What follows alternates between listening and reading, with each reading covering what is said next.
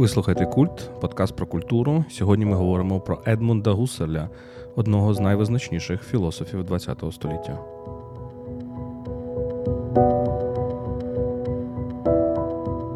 Мій гість сьогодні Вахтан Кібуладзе, український філософ та феноменолог. Е, сьогодні ми говоримо з ним про гуселя, але перш ніж почати, я хочу нагадати, що ви можете нас підтримати на Патреоні patreon.com kultpodcast. Всі ваші донати зараз ідуть на закупівлю автівок для ЗСУ. Також нагадаю, що ви можете підписатися на нас на всіх можливих подкаст-платформах і на нашому YouTube.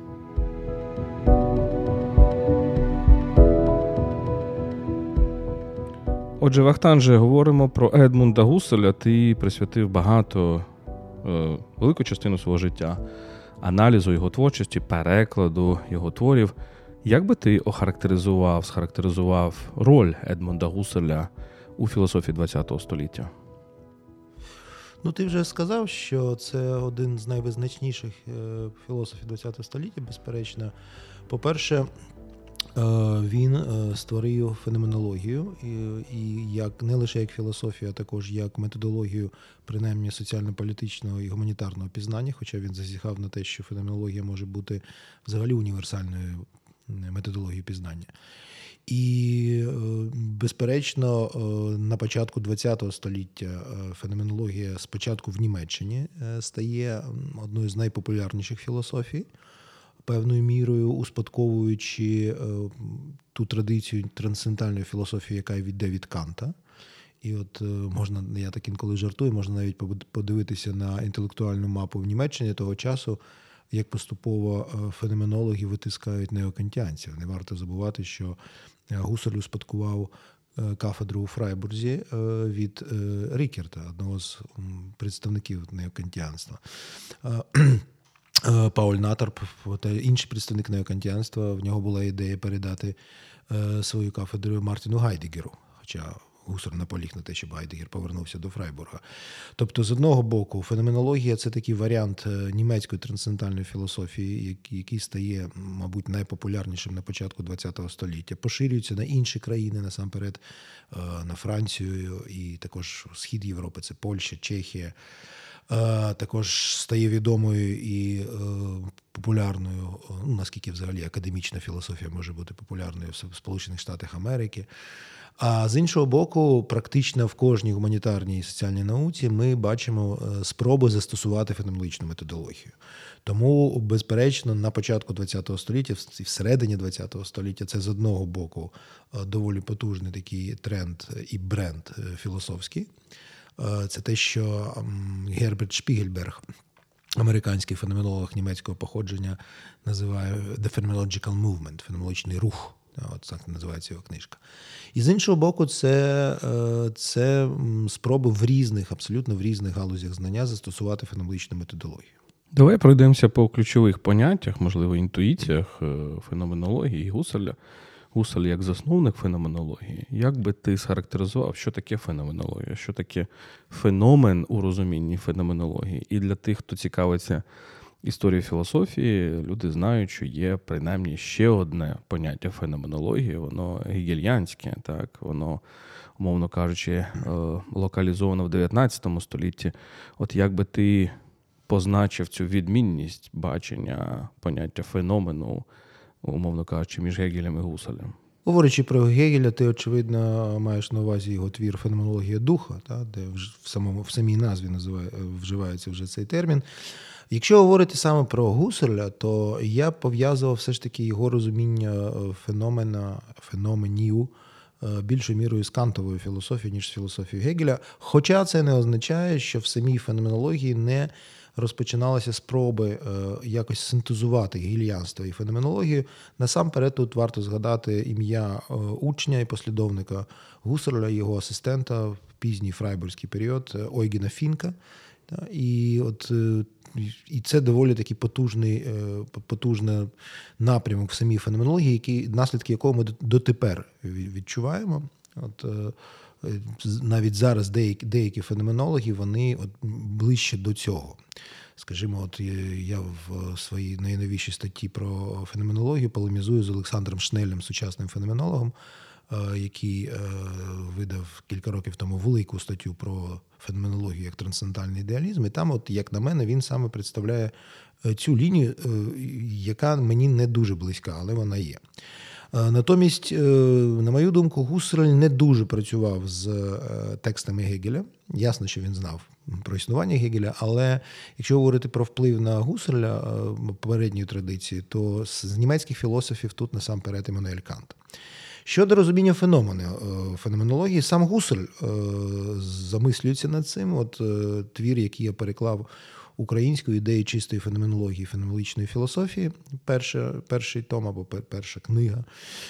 Цей твір вийшов 1913 року в Німеччині, і ну, він є, як на мене, ключовим для всієї цієї традиції, хоча Гусель написав дуже багато. Е, і дотепер продовжується видання його зібраних творів гусорляни.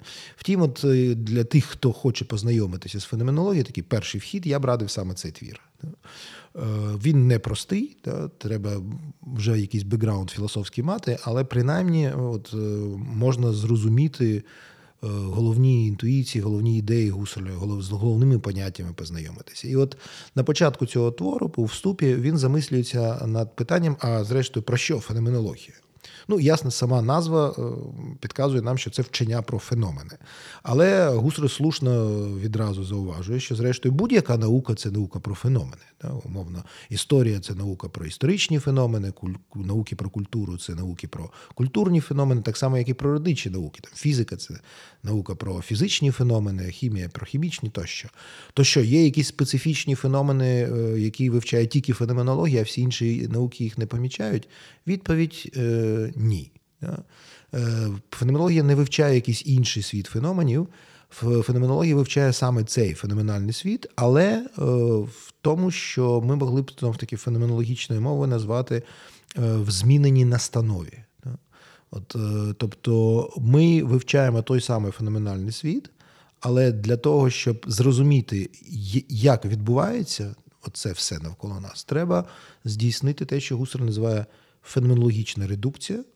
Це от зміна цієї інтелектуальної оптики, інтелектуальної настанови, яка дозволяє нам, на думку Гуселя, е, прояснити от глибинні засади нашого досвіду. Ну, знов таки, мовою Канта я б сказав, е, прояснити умови можливості досвіду взагалі а відповідно і будь-якого досвіду, насамперед, досвіду пізнання, наукового досвіду, але не тільки, також естетичного досвіду, емоційного досвіду, релігійного досвіду, будь-якого досвіду. Давай спробуємо розпакувати взагалі поняття феномен.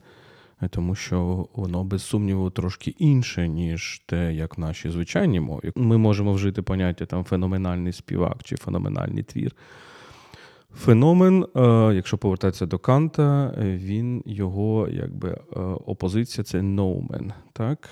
І це, зрештою, сходить аж до Платона. Так? Феномен це те, що нам являється у відчуттях і у досвіді. Ноумен у Канта це те, що не може даватися нам досвіді фізичному, тілесному але те, що ми можемо помислити інтелектуально, але або бачити інтелектуальними очима. Тобто ми бачимо тут традицію Платон Кант, Кант Гусель. Чи правильно я це розумію? Дякую за це питання, тому що, зрештою, ти порушив, от, як на мене, це питання в двох правильних вимірах. Я я сам так підходжу на лекціях до поняття феномену. З одного боку, відштовхнувшись від нашого щоденного розуміння того, що таке є феномен, тому що ми вживаємо це слово не так часто, воно все ж таки академічне.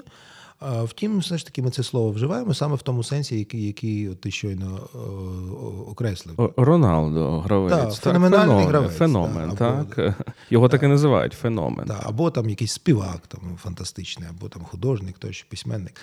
А, Тобто, давай попрацюємо з цим, з тим, як як ми розуміємо феномени, феномени в щоденному досвіді і чим відрізняється феноменологічне бачення феноменів. Е, якщо ми говоримо про феномен в цьому щоденному розумінні, то є дві характеристики, які ми пов'язуємо з цим. Перше, це якась подія, яка от там відбувається десь у світі, незалежно від того, сприймаємо ми її чи ні. Е, тобто те, що ми ну так дуже обережно могли б назвати чимось об'єктивним. Да? От щось там, ну Роналдо ж є десь, от він зараз там бігає, там ми не знаємо, що зараз з ним відбувається, ми його не бачимо. Або там феномени природи, там виверження вулкану якогось. Да? Е, І водночас це щось незвичайне, інколи надзвичайне, інколи навіть надприродне. Те, щось, те, що виривається з цього е, звичного потоку досвіду і перевершує От Роналдо чому феноменальний? Тому що там він швидкий, е, високо стрибає, влучно б'є по м'ячу і так. Ти плутаєш двох Роналдо. Насправді йдеться про Роналдо бразильського, дев'ятого номера, але вибач. Окей, Ні, ну окей, Роналдо той, або Роналдо португалець. Там, ну, Ми можемо говорити і про того, і про того. Е, Тобто, це щось. Що відбувається незалежно від мене, я можу це сприйняти, можу не сприйняти. І це те, що виривається за межі звичайного досвіду. Це те, що його перевершує да, або підважує. Да. От е, якщо говорити про феноменологічне розуміння феноменів, то це геть протилежне. По-перше, у феноменології ми можемо поставити знак тотожності між, між словом феномен і е, словосполукою феномен свідомості. Тобто феноменологія підкреслює те, що що таке, зрештою, феномен або явище. Це те, що переживає свідомість. Ми не можемо от сказати про феномен як такий, якого ніхто не переживає. Це завжди, завжди, навіть навіть грецьке це слово, от воно воно в своїй своїй структурі. Е, дає нам зрозуміти, що це ну і наш переклад явище. Да? Явище це те, що виходить на яв, це те, що постає перед перед кимось. Да? Е, І друге, зрештою, все є феноменами будь-який елемент нашого досвіду це і є явище.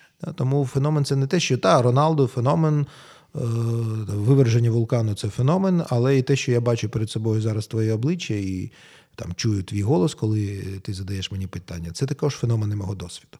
Але але про що, що тут мені здається важливо? Що фактично Е, Гусель завершує ту революцію, яку почав Кант. Тобто це відхід філософія, яка концентрується, грубо кажучи, на ноуменах, на тим, на загальних поняттях, на тому, що ми бачимо, умовно кажучи, нашим нашим розумовим оком. Так? Кант уже ставить під сумнів це своєю критикою чистого розуму.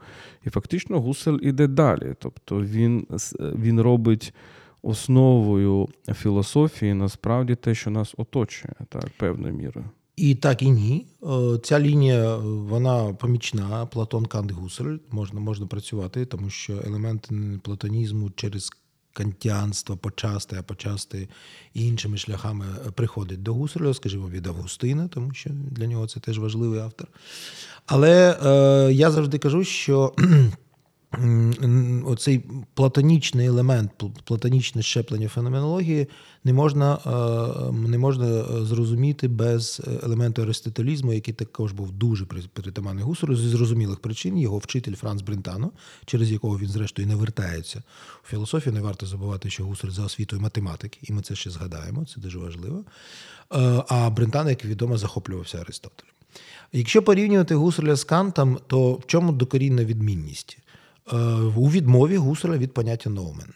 Тому що в самій структурі вже кантової критики це доволі суперечливе е, поняття, бо Кант відмовляється, як ти правильно говориш, від цього платонового е, образу, образу печери, та, що ми от перебуваємо в печері, бачимо лише тіні, а справжнє філософське знання це там світло ідеї, яке десь там поза печерою е, нашою існує, і нам треба в якомусь такому дивному філософському кульбіті виструбнути туди, на це світло ідей, а потім ще повернутися до цієї печери і і зрозуміти, як це світло ідей перетворюється тут на тіні. Е, цю позицію вже Аристотель критикує, як відомо, от, е, це окрема дуже велика розмова, колись можемо поговорити про це. Так? І Кант, от в чому чому Кант вважав, що в нього така відбулася коперніканська революція в філософії? Та? Кант намагався показати, що всі наші знання зумовлені або тим чуттєвим досвідом, який ми маємо, потоком відчуттів, або, точніше, не або, або, а і тим, і тим. І формами знання, формами пізнання, які приносимо в цей світ ми.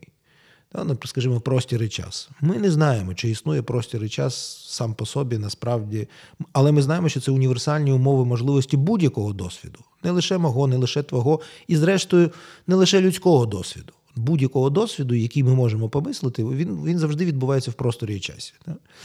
Е, Тому в кантовому вченні, як на мене, ноумен це суто негативне поняття. Бо насправді про Ноумен ми нічого не можемо сказати, навіть те, що він не існує. І отут я б не погодився з тобою е, стосовно Канта, що е, Ноумени нам дані в е, інтелектуальному, так би мовити, спогляданні. Кант саме і заперечує можливість інтелектуального споглядання.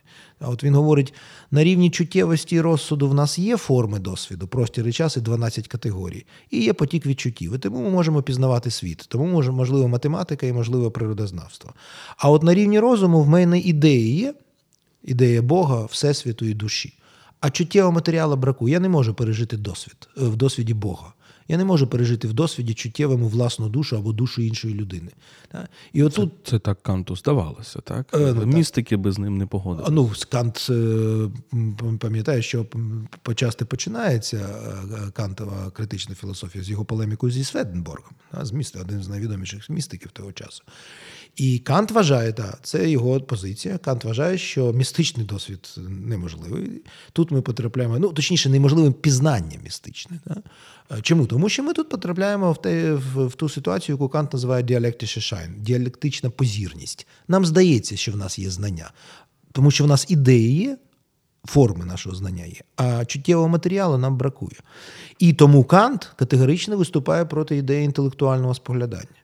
Він вважає, що споглядання може бути лише чуттєвим. Я можу лише щось бачити, відчувати на дотик, е, чути. Та, Оце дає мені матеріал мого досвіду. Гусель тут відрізняється від Канта. Гусель з одного боку відмовляється від поняття номен, ну, зрештою, тому що це ще пермінідова е, ідея. Да? Про небуття я не можу нічого сказати, навіть те, що його не існує. Да? Так ми можемо цю, цей хід мисленнєвий застосувати до номена. Як я можу це взагалі назвати, якщо я взагалі не можу це пізнати? Да? Тому Гусель, і тут Гусель схожий певною мірою на фіхте. Хоча знов таки навряд чи ми можемо знайти е, підтвердження впливу теоретичної філософії Фіхти на Гусарля. От я не не знайшов дотепер. Е, але от тут вони суголосні. Е, відмова від поняття номен. Це характеризує Фіхта і Гусарля. Гусель стверджує, що існує лише оцей світ, феноменальний світ досвіду. От мені здається, дуже влучно Сартр потім це ілюструє на початку свого твору буття і ніщо.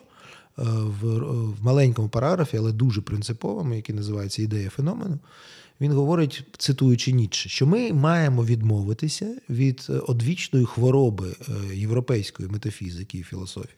Ну, тут метафізика як філософія, розуміється, яку Ніцше називає ілюзією світу поза сценою. Що таке ілюзія світу поза сценою? Оце світ ідеї Платона. Та, що поза цим світом щось існує. Та. Ну і зрештою можна будь-які філософські вчення от, е, описати е, в в, такий в такий спосіб, та, що існує те, що ми безпосередньо переживаємо, і щось, що від нас приховано, та, не не... а звідкиля тоді ми про це знаємо. І отут ми потрапляємо от в цю в цю суперечність. І тому от феноменологія це відмова від світу поза сценою. Це ствердження того, що весь наш досвід є феноменальним, але. При тому визнання інтелектуального досвіду, інтелектуальної інтуїції. І тут от я обіцяв згадати, що Гусель математик не випадково е, він е, тут ближчий, от я б назвав ще одну дуже важливу постать для Гуселя. Тут він ближчий до Декарта. Тому що, як відомо, в Декарта один з принципів його методу це інтуїція, інтуїція, безпосереднє інтелектуальне споглядання. Чому і Гусель, і Кант, е, і Гусель, і Декарт визнають нашу здатність до інтелектуального споглядання, а Кант заперечує? Тому що Кант йде до філософії від теології.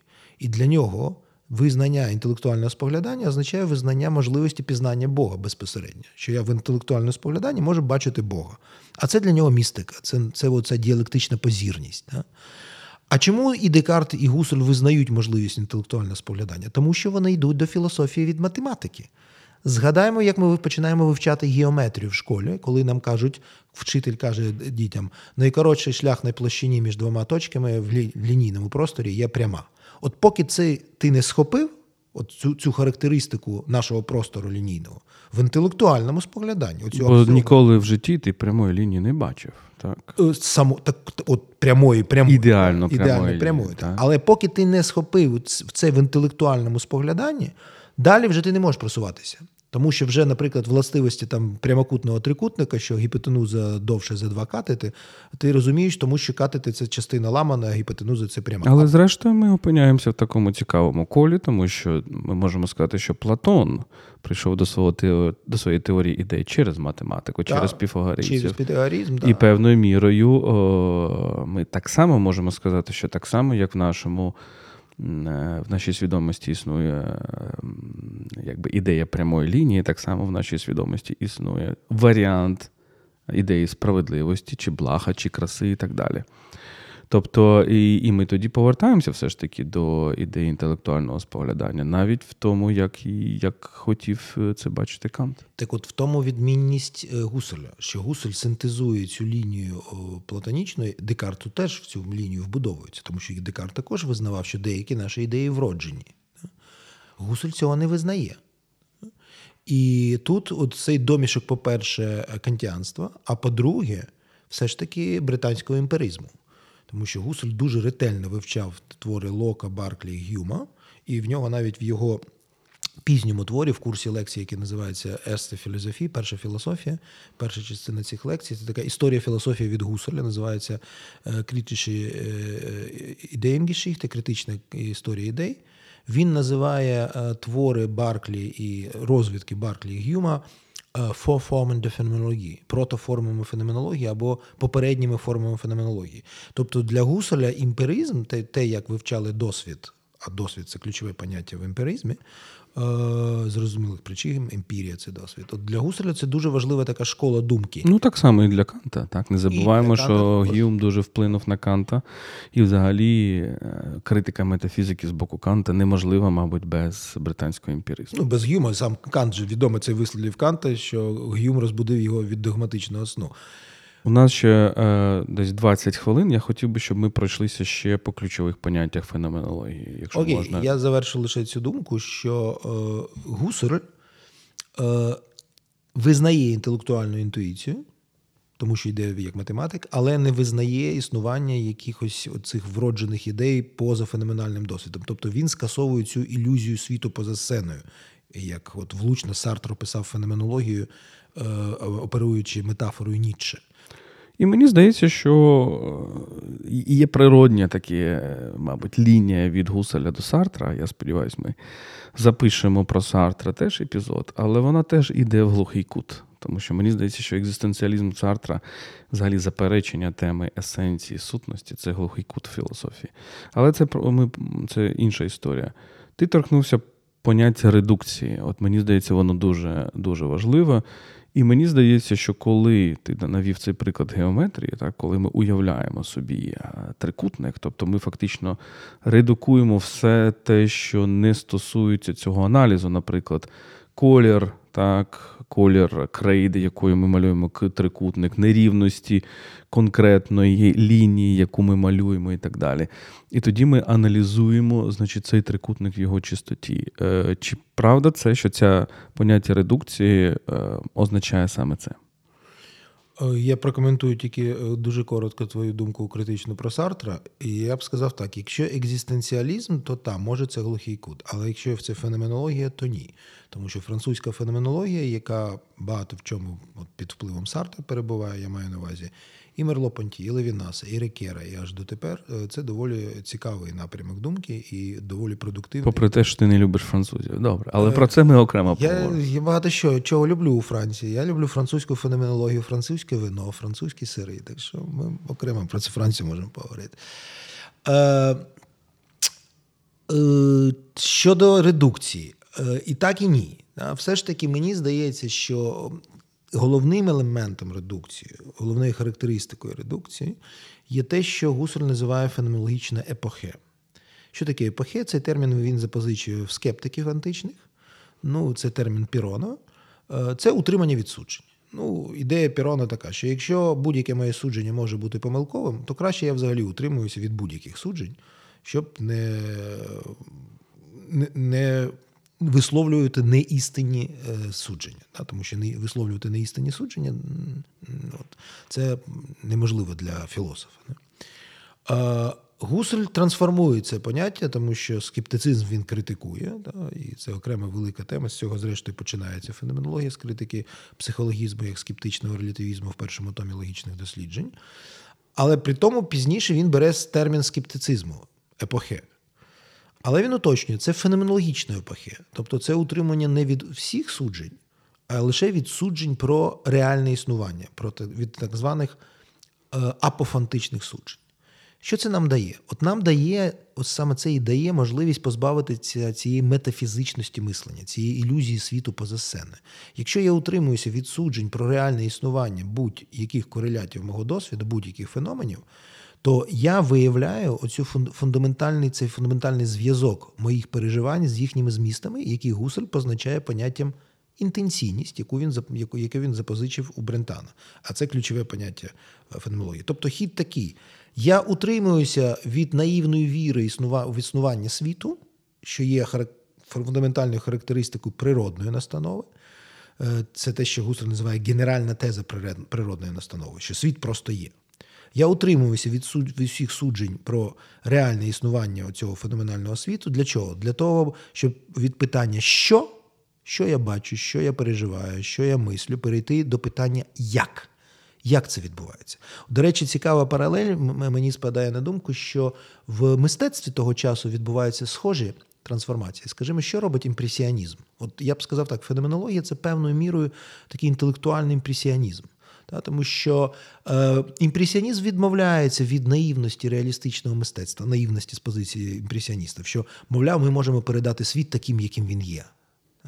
І імпресіоністи починають працювати з імпресією, тобто з враженням. А як я переживаю цей світ?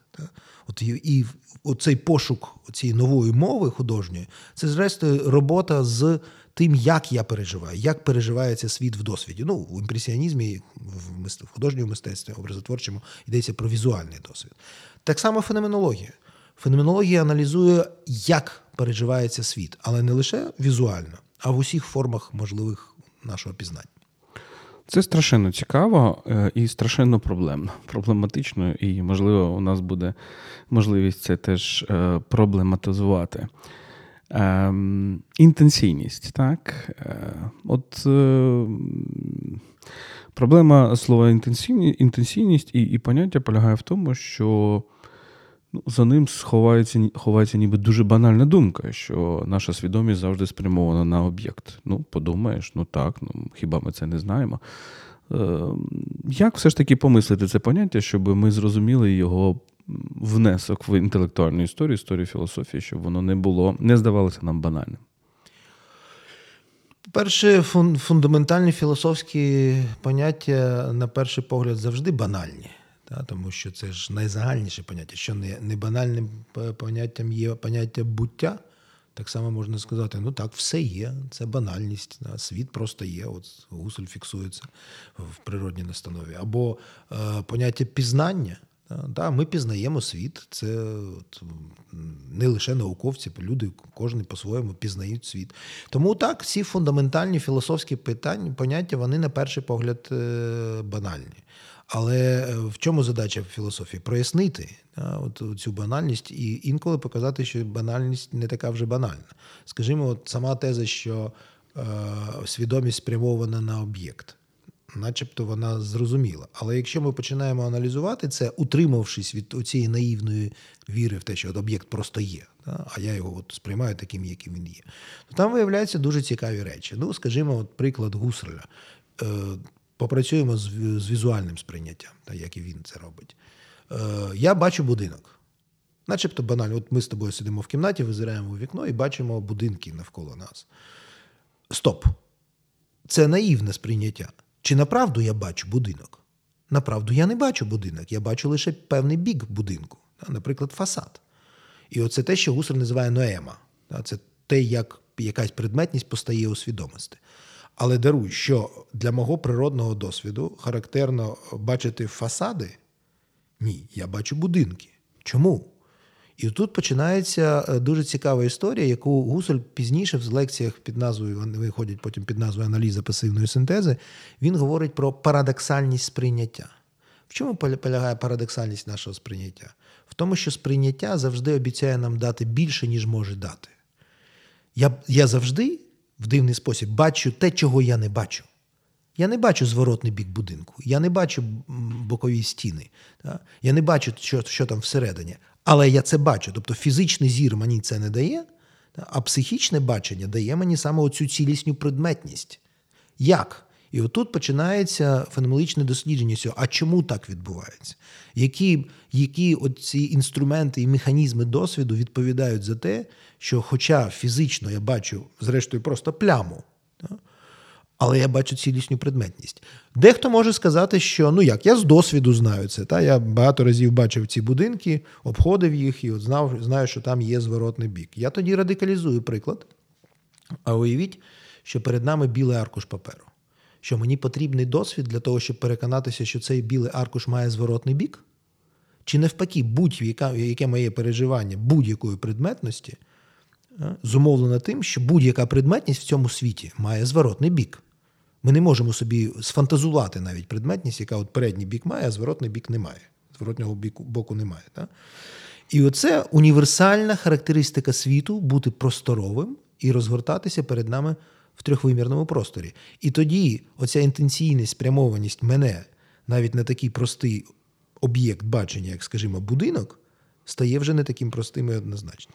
І тоді постає питання, чи справді Сартер правий, коли він говорить про світ е, без куліс, так? Чи е, світ поза сценою. Поза сценою, так, світ поза сценою. Тому що е, наша свідомість працює так, що ми завжди домальовуємо те, що поза сценою. Так?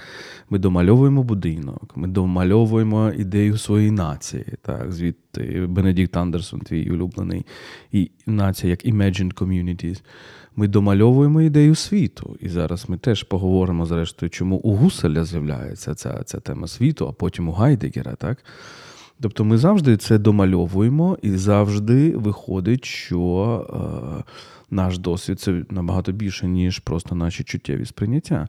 І тоді я хочу е, проблематизувати саме поняття інтенсійності і додати до нього поняття екстенсійності. Можливо, воно є в феноменології. Це такий мій наївний погляд. Mm-hmm. Тому що, е, можливо, навпаки, е, питання не в тому, що ми завжди маємо йти е, в редукцію, щоб призупиняти цю наївну настанову про існування світу. Можливо, навпаки. Скажімо так, якщо доповнити це поняття інтенсивності, то ми зрозуміємо, що ми завжди лобом впираємося в реальність. І, наприклад, коли ми зараз в ситуації війни, це очевидно, що ми не можемо мислити так, як ніби е, війни не було. Ми не можемо діяти так, як ніби війни не було. Ми не можемо мислити в Україні так, як мислив Гусель 100 років тому в Німеччині, тому що ось є реальність, грубо кажучи, яка нас розчавлює до того моменту, ем, або нас формує е, до того моменту, коли. Ми, значить, задаємо питання про про свідомість і про інтенсійність. І інше питання, чому я пропоную це поняття екстенсійності, тому що наша свідомість прагне вийти до іншого. Вона не задоволена бути тільки в самій собі. Ми прагнемо бути з іншими людьми, ми прагнемо спілкуватися з іншими е, живими істотами. Ми прагнемо навіть з речами спілкуватися і ідентифікувати себе з цими речами. По-перше, е, хоч би як це було звучало дивно, Гусель пише свої твори в дуже схожій ситуації, тому що Гусель живе під час Першої світової війни. Е, до речі, на на Першій світовій війни гине один з його синів, е, гине один з найталановитіших його учнів Адольф Райнах. Так що у Гусарля досвід війни був доволі потужний в його житті, і він його не оминув. І всі свої ці теоретичні тексти, ну, ідеї виходять, виходять, про які я згадував, ідеї чистої феноменології феноменічної філософії 13-го року, та, це за рік до війни. А е, всі його тексти вже пізніше це під час війни і після, між двох воєн. Е, тому, до речі, один з останніх його текстів називається починається зі слова криза. От, е, Так що, да, за 100 років, але може ми опинилися в, в ситуації дуже схожій на Гусарля. Е, стосовно цього виходу, я б не додавав до поняття інтенційності ще якесь поняття. Для мене поняття інтенційності нормально працює, тому що там є додатковіше. Ну, наприклад, от те, що ми бачимо того, чого ми не бачимо, Гусель позначає таким словом, як апрезентація. Тобто я презентую безпосередньо, скажімо, передній бік і апрезентую добудовою та, е, зворотні. Чому? Тому що в знов таки в трансценденталізмі і в Канта, і в Гуселя йдеться не лише про актуальний досвід. От я вважаю, що най, най, найвлучнішим визначенням трансценденталізму є вив... Е, визначення таке, що трансценденталізм вивчає універсальні умови можливості досвіду взагалі. А це означає, що трансценденталізм вивчає і умови актуального досвіду, от як ми з тобою зараз тут переживаємо безпосередньо світу один одного, але також і потенційні. Тобто, отут знов таки цей аристотелізм дається в знаки. Тобто, світ же завжди для мене потенційний, він не лише актуальний, він завжди розгортається для мене в просторі і часі. І тому це не світ поза сценою, це той самий світ. Просто він завжди даний мені і як актуальна даність, і як потенційна можливість. І ми не виходимо за межі цього світу. Ми не виходимо до світу поза сценою. Ми просто живемо в цьому розімкненому, найширшому, як Гусель пізніше писатиме, горизонті нашого досвіду, який він позначає поняттям, як ти вже до цього поняття наблизився, Лебенсвельд, життєсвіт, та, світ нашого життя. І, зрештою, світом нашого життя є космос. Тут інша назва іншого твору, іншого феноменолога. Шеллера становище людини в космосі. Чому 28-го року Шеллер пише такий текст? 28-го, який космос? Нема ніякого космосу ще в досвіді людей. Актуально нема. Але потенційно ми космічні істоти. Шеллер це розуміє як феноменолог і пише такий твір. Ну, Космос це ще античне поняття, так, так не забуваємо. Але, але Шелер має на увазі, я певний, це окрема тема, можемо про філософську антропологію Шелера поговорити. Має на увазі саме космос як от Weltall, як Всесвіт. Отже, Lebenswelt, і на цьому ми будемо закінчувати життєсвіт, е, світ нашого життя, життєвий світ, багато є е, можливих перекладів. Е, чому все ж таки Гусерль більш в пізню епоху свого життя вводить це поняття, що воно означає? І, можливо, ти трішечки можеш дати місточок до Індельвельдзайн, буття в світі Хайдегера. Про Хайдегера, я думаю, ми окремо ще поговоримо. Е, ну, по-перше, я наполягаю все ж таки на перекладі життєсвіт. До речі, є цікава доволі полеміка моя, моя з Марією Култаєвою. Вона критикувала такий мій переклад. Я якось зібрався, проаналізував саме от ті джерела, на які вона спирається, суто мовні, філологічні, і написав статтю е, Lebenswelt Гусерля Dasein Гайдегера. Ще одне поняття, з яким ти теж працюєш, чи слово Dasein та у Гайдегера загадкове. Е, незрозуміла складність, абсолютна складність для перекладача, абсолютна неперекладність. Е, е, Lebenswelt, життєсвіт, все ж таки життєсвіт, або ну, описово ми можемо говорити про світ нашого життя, але це типовий композитум, складний іменник в німецькій мові, який складається з двох іменників життя і світ. І тому я, мені здається, що це влучний переклад життя світ. Це направду пізній гусар. Це його твір Криза європейських наук і трансцендентальна феноменологія, е, який він не дописує. Е, він працює над цим текстом разом зі згадуваним вже Ойгіном Фінком. І е, це його такий заповіт інтелектуальний певною мірою. Він розумів, що його життя добігає кінця, і він намагався, от якийсь такий дуже важливий для нього твір написати. Він виходить друком вже після смерти Гусерля не в завершеному вигляді. І Тут Гусель чи не вперше в своєму житті, інтелектуальному досвіді е, звертається до питань, начебто для нього нетипових. Тому що Гусель все ж таки здебільшого він прийшов до філософії через логіку і математику. І він здебільшого переймався питаннями пізнання, питаннями епістемології, тобто вчення про пізнання, може онтології, вчення про, про, про буття. Тут в цьому творі Гусель виходить до питань філософії історії може почасти навіть філософії політики. І в чому він вбачає кризу, кризу європейської цивілізації, зрештою, саме в забутті життя світу. Чому? Е, Гусель вважає, що специфікою європейської раціональності, яка втілена в європейських науках, є антична мрія е, узгодити життя з вимогами розуму. Це він називає телосом європейської цивілізації. Тобто ціллю, метою, головною метою європейської цивілізації, яка відрізняє від усіх інших форм е, спільного життя людей, це узгодити життя з вимогами розуму. І весь розвиток філософії європейських наук ми можемо розглядати як такий процес, в якому ми намагалися століттями узгодити життя з вимогами розуму. І що відбувається в цьому процесі? Дуже така суперечлива подія пов'язана. Ну, Гусель пов'язує її насамперед з Галілеєм. Е, але це не лише Галілей, це ціла плеяда цих видатних філософів і науковців того часу, які що зробили? Вони математизували природу. Тобто, от такі геніальне прозріння, що можна усе це розмаїття е, якісних відмінностей, цих кольорів, звуків тощо звести до обмеженої кількості математизованих та формальних кількісних показників, які можна математизувати і записати у вигляді формул. З цього народжується сучасна наука. І це дає шалений поштовх е, розвитку наук, технологій. І це, зрештою, те, що ми з тобою зараз використовуємо, те, що мікрофони, там, дівайси, та, оце, це результат цього, той світ, в якому ми живемо. Але водночас в процесі цього відбулося що? Те, що Гусель називає Vergessenheit der забуття життя світу. Чому? Тому що насправді ж ми не живемо в світі чисел. Та?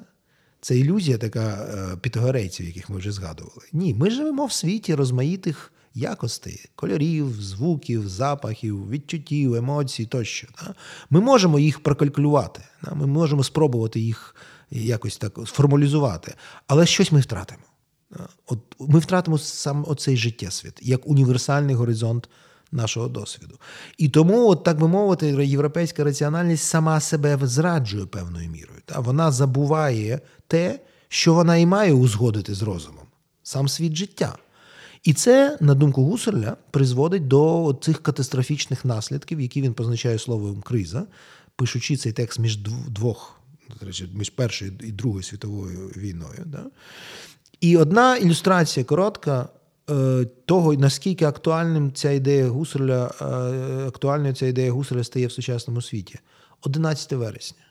От мені, коли ця трагедія відбулася, е, спочатку шок, зрозуміло, у всіх нас, у нас, потім не бракувало величезної кількості можливих інтерпретацій. Маєш на увазі 2001 рік, да, атака да, на близнюки, так, так в Нью-Йорку. Ця жахлива картинка, так, я пам'ятаю, коли ти дивишся на екран телевізора і бачиш, як падають ці хмарочоси, як як з якогось апокаліптичного фільму. Ну, спочатку в нас всіх шок, співчуття жертвам, та, а потім не бракувало інтерпретацій конспірологічних, політичних, релігійних, етичних, дуже багато. І от коли я потім дивився, слухав вичитав ці інтерпретації, в мене було відчуття, що мені чогось бракує, якогось елементу, якогось пазлу.